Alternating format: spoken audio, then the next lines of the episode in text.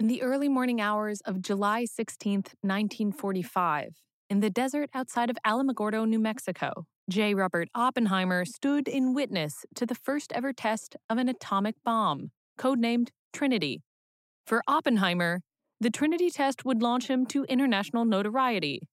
But for the rest of the country, Trinity would mark the beginning of a long legacy of nuclear testing and a lifetime of consequences. We were enlisted into the service of our country without consent or knowledge. And I just, I don't know how our government has been able to suppress this story, look away without acknowledging the mistakes. Why can't we just tell the truth? The true story of the Trinity test and the hundreds of nuclear tests that would be conducted by the United States in the decades that followed is not simply one of scientific triumph. It is also a story of how our government in its blind pursuit of military dominance, endangered its own citizens. Testing of atomic weapons goes on for a vital reason our national defense. We have no choice. One thing that I always say is that the Cold War had casualties. We were casualties. Nuclear testing did not prevent nuclear war, it was a nuclear war.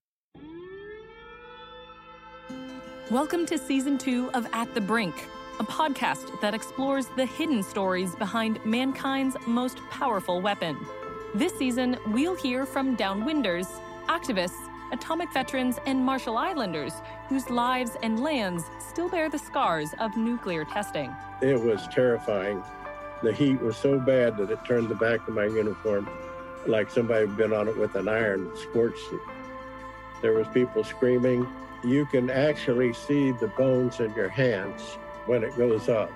We tested 67 atomic and hydrogen bombs at Bikini and Eniwetok atolls. Imagine 1.6 Hiroshima atomic bombs being exploded every day for 12 years.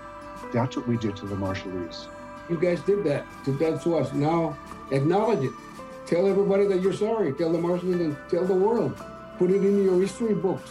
If you look at the consequences of nuclear weapons, you very quickly realize that these weapons should not be legal. The sort of most significant experts are the ones who know what nuclear weapons do, and that's the survivors of Hiroshima and Nagasaki, but also the nuclear testing survivors around the world. Oaths of secrecy, scientific cover ups, classified evidence, and the passing of time and people have worked to obscure the human fallout of nuclear testing. But the survivors of this radioactive legacy are finally speaking out to correct the record. I'm your host, Lisa Perry. Season 2 of At the Brink, a six part series, is launching on July 25th. Follow the show wherever you get your podcasts so you don't miss an episode.